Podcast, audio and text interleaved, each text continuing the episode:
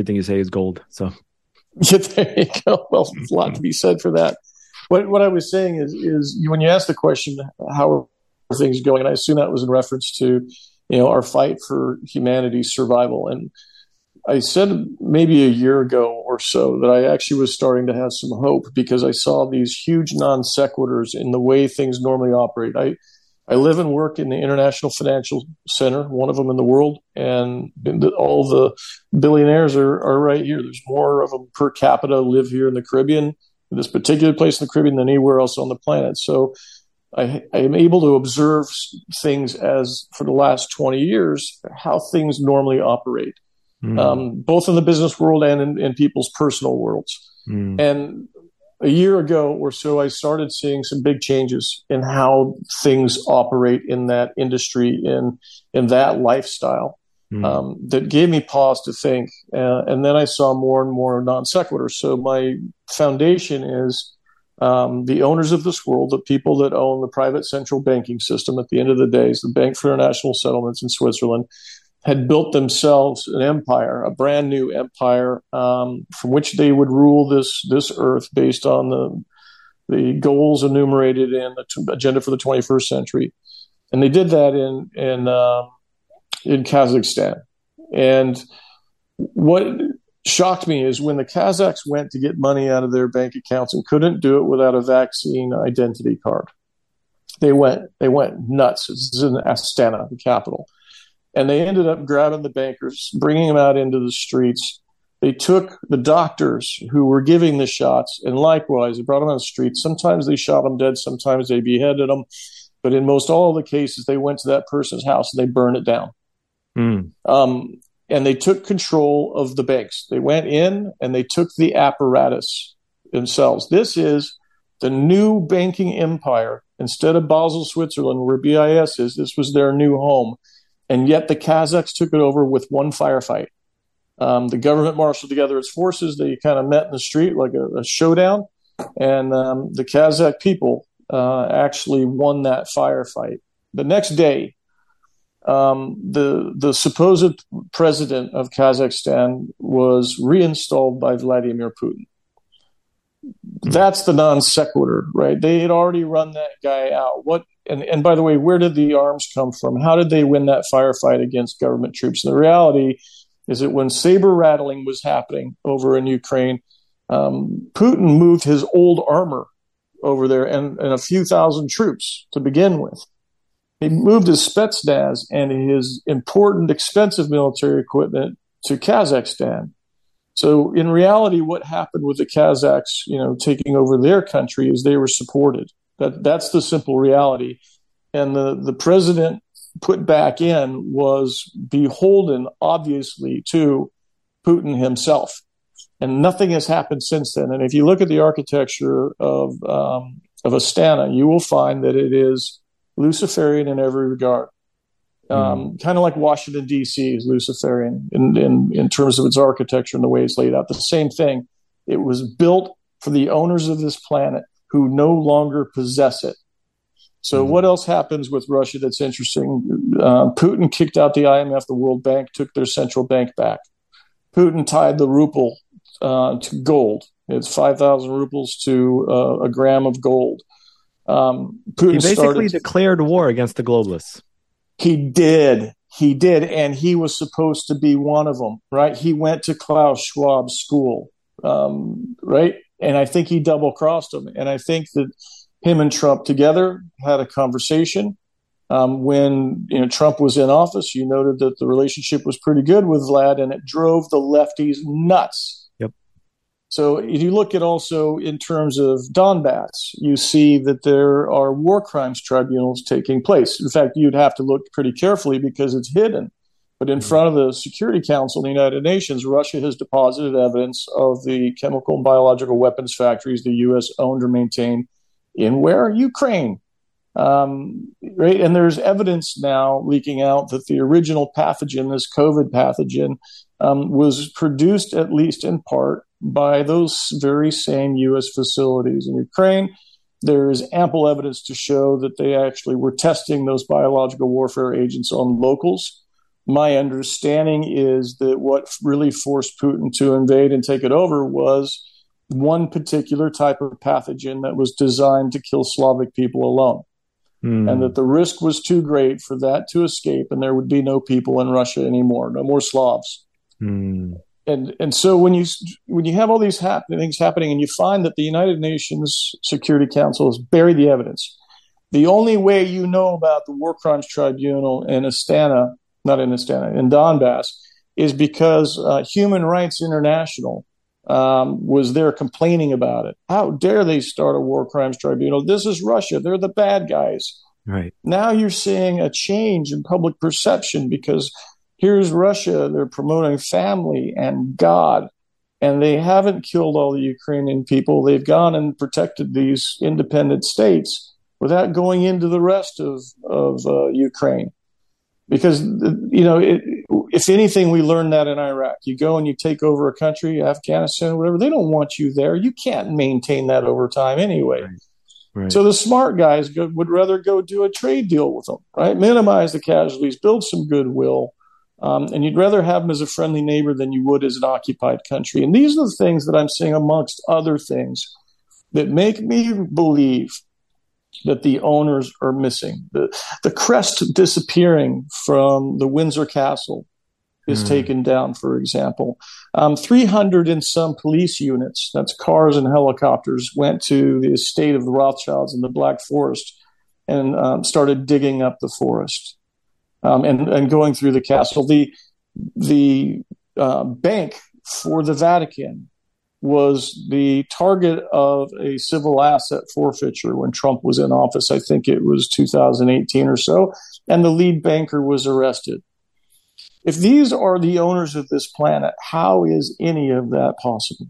How could any of that? Larry Fink, the guy in charge of BlackRock, the acquisition arm of the owners, how is it that he's under investigation by the SEC? How is it that FTX was blown up? The the lady who ran the trading counterparty to FTX, her father's the head of the SEC, and yet it got blown up. Mm. How is it that all of the um, the derivative exposure, the trillions and trillions of dollars of fake paper, ended up on the balance sheet of Credit Suisse, and the Qataris bought it? these are all things that are impossible to have happened in 2018, and yet they have happened. So what I'm trying to say to you is something is not as it appears. Even these attacks that we're seeing on, on the United States against the food, against the fuel supply, the you know water supply, um, the dioxin here in Ohio, you know those are attacks undoubtedly. But compared to what is possible, baiting Russia into a nuclear exchange is not happening. They are mm. failing. They only got apparently 31% of Americans uh, with the first shot. So I understand from a 10K filed by Pfizer. Um, that's their disclosure to the SEC. Their, their program, their genocidal program is failing. And we're seeing it. And we see humanity arising. That gives me hope. Are there people within the cabal that are having road to Damascus moments? I think so or is this coming or is this pressure coming from the outside? Both. Hmm. is my guess. When you say the outside is that a you know is that a god thing? Um, people like sure. well that for sure above above all else. But um on the ground i mean people like you and i who are trying to spread awareness. And i'm not trying to you know at least in my case i'm not trying to talk myself up but i'm just saying people oh but are, you are but people, you are people, people who are awakening is what I'm trying to say. That's right. And and thank God for you doing that, you and others like you, because without humanity arising um, and taking it back ourselves in our personal capacities, we cannot survive this. Everybody has the opportunity to frustrate the mission. The mission is our mm. extinction our transhumanism is the mission, and we all have the ability to frustrate that. I'll give you an example, and I, I mentioned it earlier today. And, and so you're very much uh, a, a, part of this, and, and, frankly, the most critical part. Um, be- because people have the ability to do something. You know, Colonel Chambers, he was in the Texas National Guard um, in 2020 and his orders were you go over to this factory, this meat processing factory, and you prepare them for the tests we're going to give them tomorrow, the PCR tests. And Colonel Chambers knew damn well that if those tests happened, they were all going to come back positive, and that meat plant would be shut down. So he told the the, the people in the plant, you know, tomorrow would be a great day for a sick day. Well, sure enough, the test happens the next day. None of nobody showed up for the test. Well, you know what? That meat production plant never never got shut down. That was one man figuring that out. And and and how would he know if it weren't for you and others like you helping people understand the paradigm, they wouldn't be able to make a difference, a personal difference like that listen, I'm just happy to be in the same playground as as people who are on the front line like you. Compared to compared that. to you guys, it's my job waving my arms in the air and saying, "Hey, check out what these guys are doing." That's the easy part. It, it counts, brother. It, it's, it's the most important part, and I, I, look at that from an enforcement point of view. So here we've got the um, Defense Health Agency as of Tuesday next week will report directly to the uh, WHO, Tedros, and he's going to find a public health emergency of international concern as it relates to Marburg in Africa, and the U.S. military will be tasked with enforcing his edicts, mm. irrespective of U.S. law. That's that's the nature of what this amendment to international health regulations looks like. So here is our problem. He can say there's a public health emergency. We fear a Marburg epidemic in the United States, and therefore everybody gets locked down, shut down, everything just like they did before, and start giving people these experimental shots. Mm. They couldn't do that before because it was against human rights, which was part of the WHO's mandate. They've eliminated that language. So they no mm-hmm. longer have that obligation. It's the enforcement that we've got to change. And people in uniform, if they understand what you're saying, if they understand what I'm saying, they have a choice. Each and every one of them has a choice to say, no, I'm not following an unlawful order. No, I don't work for the WHO. I'm not a mercenary. I, I swore constitutional oath, not one to Switzerland and these guys over here. So the, it's the information that counts because without the information, people can't do the right thing. I was very, very encouraged when I heard you speak about a certain royal family in um, over in Southeast Asia that has yeah. begun an inquiry into this uh, this whole COVID thing. Tell us a little bit about that.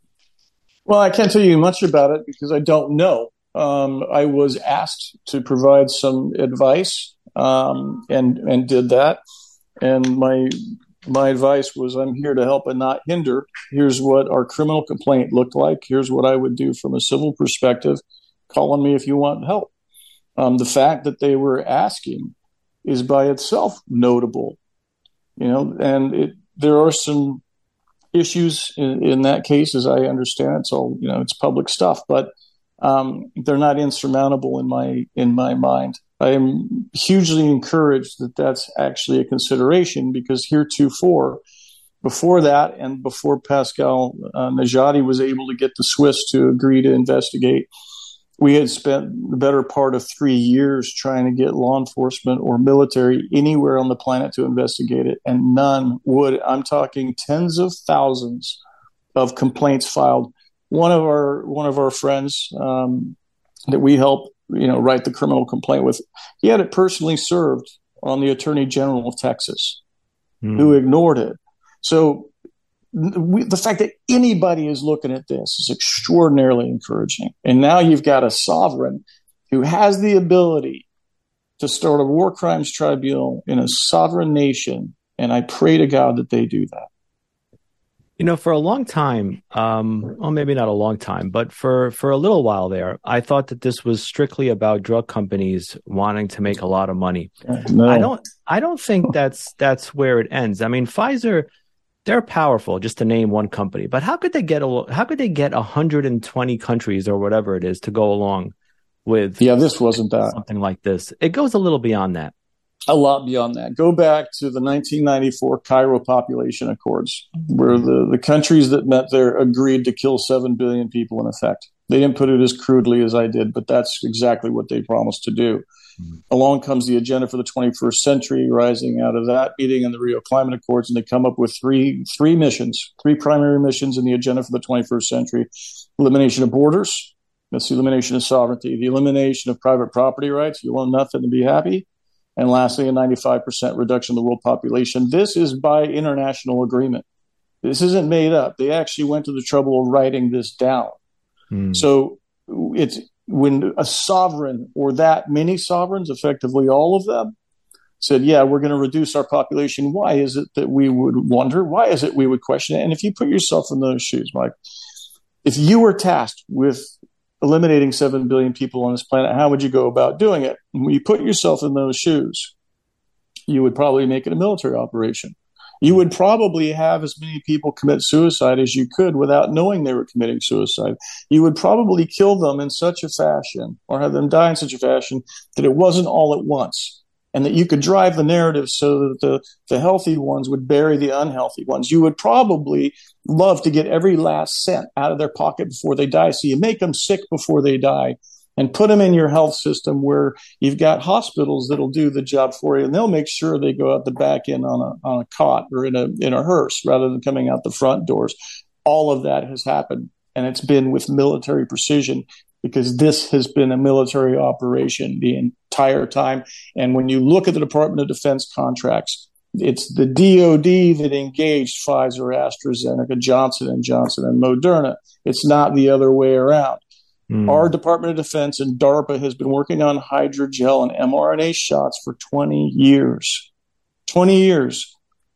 COVID was just an excuse. It was a pathogen. It, the, all of the law says if it's released um, by man or by nature, it doesn't make a difference. The same law applies. Look it up for yourself. 2016. Um, the, the citation is 42 CFR Parts 70 and 71 and you will see that it took 40 or 50 years worth of, of, legal wrangling to get all the pieces in place so that when this public health emergency of international concern was declared, there would be no redress in the courts, that no law enforcement would help you, that the military would be in charge of distributing the drugs, that the media would all be ready to tell everybody you'd better commit suicide because it's safe and effective. This is a military operation, it always has been. You know, and it's um, genocide. Um, before they um, before they commit any kind of injustice against us, they first acquire the power to get away with it, right? I mean, good point. The, the, technology to steal elections, just to name a, a topic, um, has been around for decades, probably. But they waited until they had judges in place who weren't going to enforce election laws. That's right. Secretaries of state that were going to look the other way when you know the things things happen, when cheating happened, and the list goes on and on. Once those pieces of the puzzle are in place, that's when they pull the trigger. That's right. That's exactly right. So imagine how long it took them to do that. Eh, I mean, this is this has been something that's been in the works for for a long time. And and okay, so to that end, I cover a lot of stories that trouble me. The only one that truly creeps me out down to the bones is this transhumanism thing. And yeah. you spend a lot of time talking about that. Um, tell us about this, this, well, tell us about this research paper from 2001, first of all. Um, yeah. About fifth the NASA Langley research paper. Yeah. About fifth generation warfare. Yeah, so NASA, you know, the National Air, Airspace Administration, um, hooked up with Langley, which is otherwise known as the CIA, and they um, did a, a study on fifth generation warfare together, and I'm going to send it to you to make sure that you have it. Mm. And on page two, they they say we have the technology today to do this in 2025. Here's what 2025 fifth generation warfare is going to look like. It's it's synbio, right? It's man machine, and there's upgrades, and these are super soldiers. But in the very beginning, they say we have the technology today to do what it is we're saying in 2025. And they actually name the new species Borg. It's on hmm. page two, B O R G, Borg. Hmm. How and why? It turns out that a lot of this has to do with quantum physics. Hmm. The cesium 137, we now know for sure because we've tested the samples from shots, um, has a unique property of binding to living tissue and transforming that tissue into a transducer, transmitter, battery and amplifier, all of those things and more. We know that's in the shots. We know what it does to, to living tissue, including human living tissue. We know that that technology was tested in the military study, 44,000 service members. It's in C459, 1001. Look it up yourself. They used an InTouch e diary. It's an ePCR device that was reading in real time cellular changes in people. This was 2019. Mm. Right, all of the pieces were in in place, and all of that is prophesized, so to speak, in this NASA Langley research paper that says man machines by 2025. Geez, that's pretty close, isn't it? 2025. There's another one that I'm going to send to you, and it's um it's the Army's own paper on cyborgs. Mm. Again, 2019. This one. And um, sure enough, they they spend some time, energy, and money talking about um, what are the psychological impacts? What are the societal, you know, issues here? We should probably think about those, and they're saying we should think about them. You know, when when this is in 2050, they say, but it isn't 2050. It's it's right now. Mm. It, it's absolutely astounding. I'm, i sent to you right this minute. So they've already told us they're going to do it. They already told us that they have the technology it's it's very easy to see the NASA war uh, warfare paper. I'll give you the exact title, and I will send it to you again to share with people. It's actually called "Future Strategic Issues: Future Warfare, circa 2025." The author is Dennis M. Bushnell. He's the chief scientist at the NASA Langley Research Center. Mm. Read through it. It's uh, 113 pages, and it'll blow your mind. And there's something important I want to point out, mm. and that is in this paper, you will find that they stop referring to people as people, mm. their assets, their property. So, in my case, Robert V. Austin, what am I alleging to the, the court? I'm saying that people that got the shots are now somebody else's chattel property according to existing U.S. law. And what's fascinating about that is I've been making that argument since August 23, 2021. Never once has the DOJ, DOD, HHS, or FDA disagreed with it. They have never denied it. They've never even addressed it. That's deemed admitted in my world, and the court may, in fact, find that to be so. And you have included that in court documents. I remember in yes, previous conversations, you've pointed out that no one has addressed that in court documents. We're the only ones. And, and what happens is this in 1865, we finished a civil war. We found that um, it was reprehensible to own people. So we outlawed it by virtue of the 13th Amendment to our Constitution. And that's my argument to the court that that these shots are illegal. They're against public policy and they're crimes against humanity because you don't get to own other people. And the way that the law reads today, it's a, it's a case called Molecular Pathology versus Myriad Genetics, 2013 Supreme Court case. The holding is use of mRNA to to effectuate gene modification results in that product, meaning that vax person belongs to the patent holders. That's slavery. Mm. And here it is in front of you: future strategic issues of warfare. Um, they told us they were going to do it. We have evidence they did do it, and here we are with people disbelieving that it, that it has happened, and yet it has. We're here. You know, you, you spend a lot of time um, in the insurance world, and I remember um, several months ago I heard you talk about how insurance underwriters are preparing or maybe are already dealing with excess death mortality. Excess mortality. That's are right. You still are you still seeing that, and, and what can you tell us about that? The answer is yes. Um, there was about 2020. There was a you know, landmark case, albeit in Europe, but the the case held that the life insurance contract was a three million dollar euro, three million euro contract, not dollar, um, was not owed from the insurance company to the beneficiaries of a life insurance contract because the court reasoned that participating in a clinical field trial, an experiment, voided coverage. That it, it equated to committing suicide, and suicide, you don't have to pay out claims. So the answer is yeah, we've seen where, um, it's really in the contracts anyway. If you were to read through a boring insurance contract, you would find sections that deal with ultra hazardous activities. And you, as an insured, swear I don't jump out of airplanes for a living. You know, I I don't do ice sculpting with a with a chainsaw for a living. Because those are inherently dangerous activities. So you swear when you ensure that you don't do those things because they, nobody would cover if, if you did.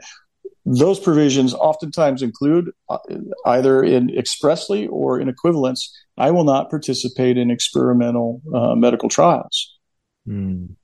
So the I think what you see happening is the big insurance companies are are paying claims. I would I would believe, I don't have uh, evidence of it right now, but they're being subsidized by the U.S. government. If you're sending over hundreds of billions of dollars to Ukraine to, to launder it, why wouldn't you, you know, send a billion over to the insurance companies to make sure nobody gets freaked out about these claims?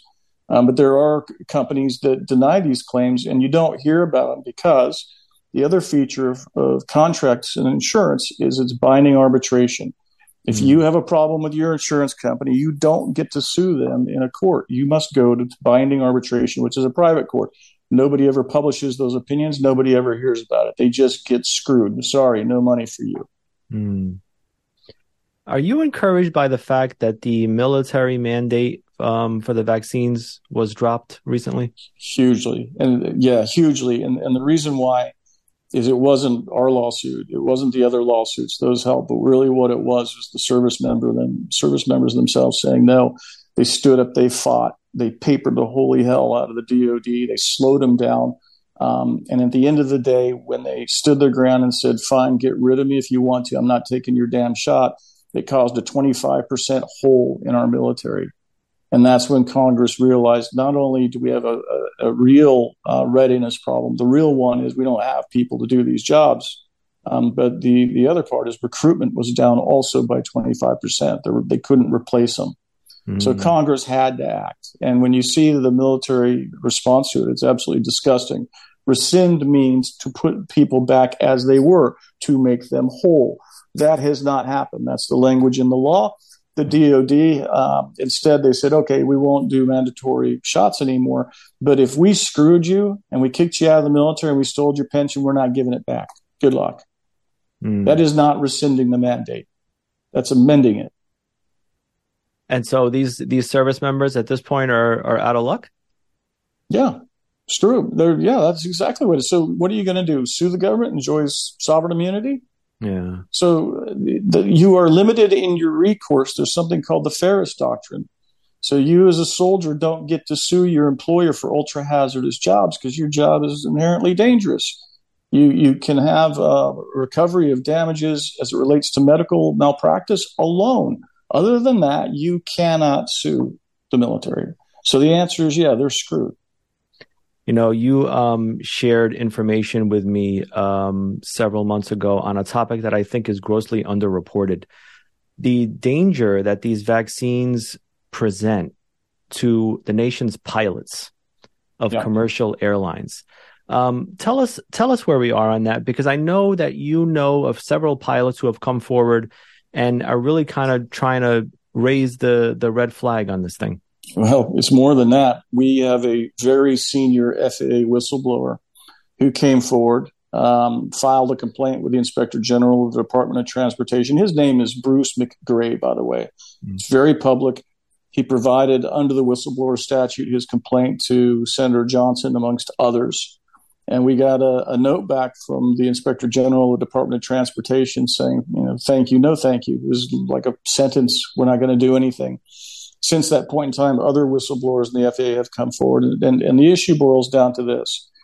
As a pilot, and I happen to be one of them, when you get your medical examination, the way that the law reads, the, the aero, aeromedical examiner's guide, that's their Bible, that's their law, says that you can't even take a newly approved drug. So if you've had a, a drug of any kind that's not been on the market for more than a year, as a pilot as an air traffic controller, a medical certificate holder, you are prohibited from using it. Now we're talking about experimental drugs, not ones that have been approved by the FDA and in the market for a year or more. They changed the AME guidelines and effectively said, you know, they're fine. You can take the COVID shots what happened to notice and comment the Administrative Procedures Act? What happened to all of those regulations that have to go through a robust process of doctors who say, hey, this may be not a good idea? They just stuck the thing in there and said, okay, here's the new law. And so now we've got pilots flying around. I mean, I think it's more than 30% of them. Um, and this is not just, this is empirical evidence. This is from the AMEs, the flight surgeons, have myocarditis, pericarditis, or other maladies the FAA is now issuing special medical certificates for people with heart problems. Mm. They're getting a waiver. They're allowed to fly an airplane when they have fatal heart disease. They could die any minute, and we see it actually happening these days. And the FAA is telling them, the flight surgeons, go ahead, give them a certificate. It's absolutely absurd. So we filed a, a second whistleblower complaint. Um, I believe it was actually Monday. And that's gone to the chief uh, flight surgeon. Her, her name is Northrup, Dr. Northrup, who I understand is vaccine injured. Mm. Hey, doctor, how how come you changed? The, there's a EKG test that happens when you're over 40 and a pilot, mm. and they measure the, the intervals between your heartbeats. If it was 200 or more, heretofore, that's it. You failed it. You don't get your certificate. You can't fly airplanes. Unilaterally, the FAA changed that to 300 units, from 200 units to 300 units that's a 50% difference. And now you got people flying around with sick hearts. And they did that unilaterally without any consultation from the medical people that would that would be responsible for that. So there it looks to me, Mike, that they're trying to cause a huge air disaster. And I have reasons I would say that. Um, I was doing some criminal defense work in Europe a couple years ago, and I found that the, the one of the European nations had um, planned on closing all the airports but one by 2030, and that there would be no commercial flights or airports in that part of Europe in 2050. I assume it was for all of Europe. So it looks to me like this is an attack on our airline industry, which makes sense if you're moving everybody into these smart cities, 15 minute cities. You don't want people flying around the world now, do you? You want them confined in their little cell block. Isn't there also a movement now to um, remove the co-pilot from most flights and That's just right. have one solitary pilot? That's right. So they're coming at us from all angles is basically what's happening here. That's right. And it's not just the pilots. It's the air traffic controllers. Again, our senior FAA whistleblower goes into Atlanta Center or Jacksonville Center. You know, these are big warehouses full of controllers. Mm. Um, and the walls are filled full of controllers who cannot do their job. They're just sitting there doing administrative work because they cannot control the airplanes. They they have lost their their faculties to do that. So they just sit on the sidelines. Todd, you cover a lot of stories and not just superficially. You're you're in depth on a lot of these things. Um, what keeps you up at night? What are you worried about the most? What front should we concentrate on the most over the yeah, next good. several months here? It's a fantastic question. Central bank digital currencies. Hmm. This is programmable money. It is being tied in. Remember, I told you about the EPCR device? Yeah. FTX in the Bahamas was designed to become the carbon cr- credit trading platform for biorhythms, debits and credits of people's biorhythms. Too much carbon, Mike. You can't have um, steak next month. you can't travel. Right. They are turning those into blockchain, all based on the central bank digital currencies, much like China has. If you see people in China and they got their, their money on their you know their phone, right, right, that's how they pay for things. Right. They can't go more than five kilometers from their house without permission, or their money doesn't work if they eat too much meat. Sorry, no meat for you. That's programmable money, and they had that in play for all of us, along with Bill Gates patent. It's uh, 2060606, um, mm. which turns people into cloud computing nodes, batteries, and um, and crypto miners for Bill Gates. He'll pay you these digits through the central bank digital currency. But money, the beautiful part about money, as we know, it the medium of exchange is it's portable. Um, it, people recognize it as value. It's a medium of exchange. People agree, and most importantly, it's anonymous.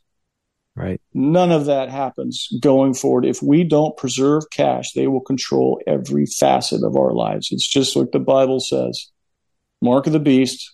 You know, you know, you can't trade um, anything without the mark of the beast. What do we think these shots are?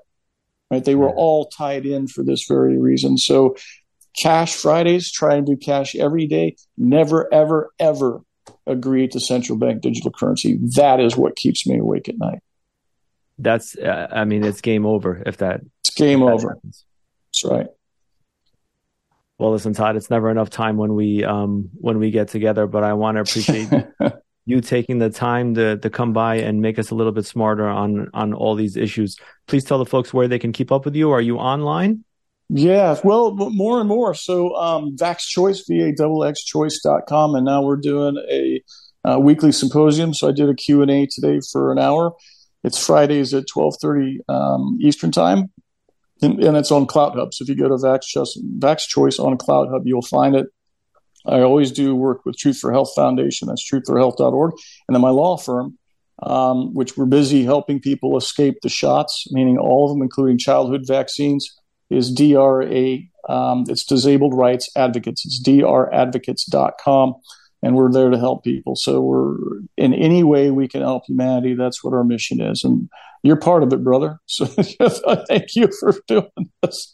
I, I, I appreciate it in every sense of the word. Can't wait to, to talk to you again. Just do it more. All right. Uh, God bless, man. God bless.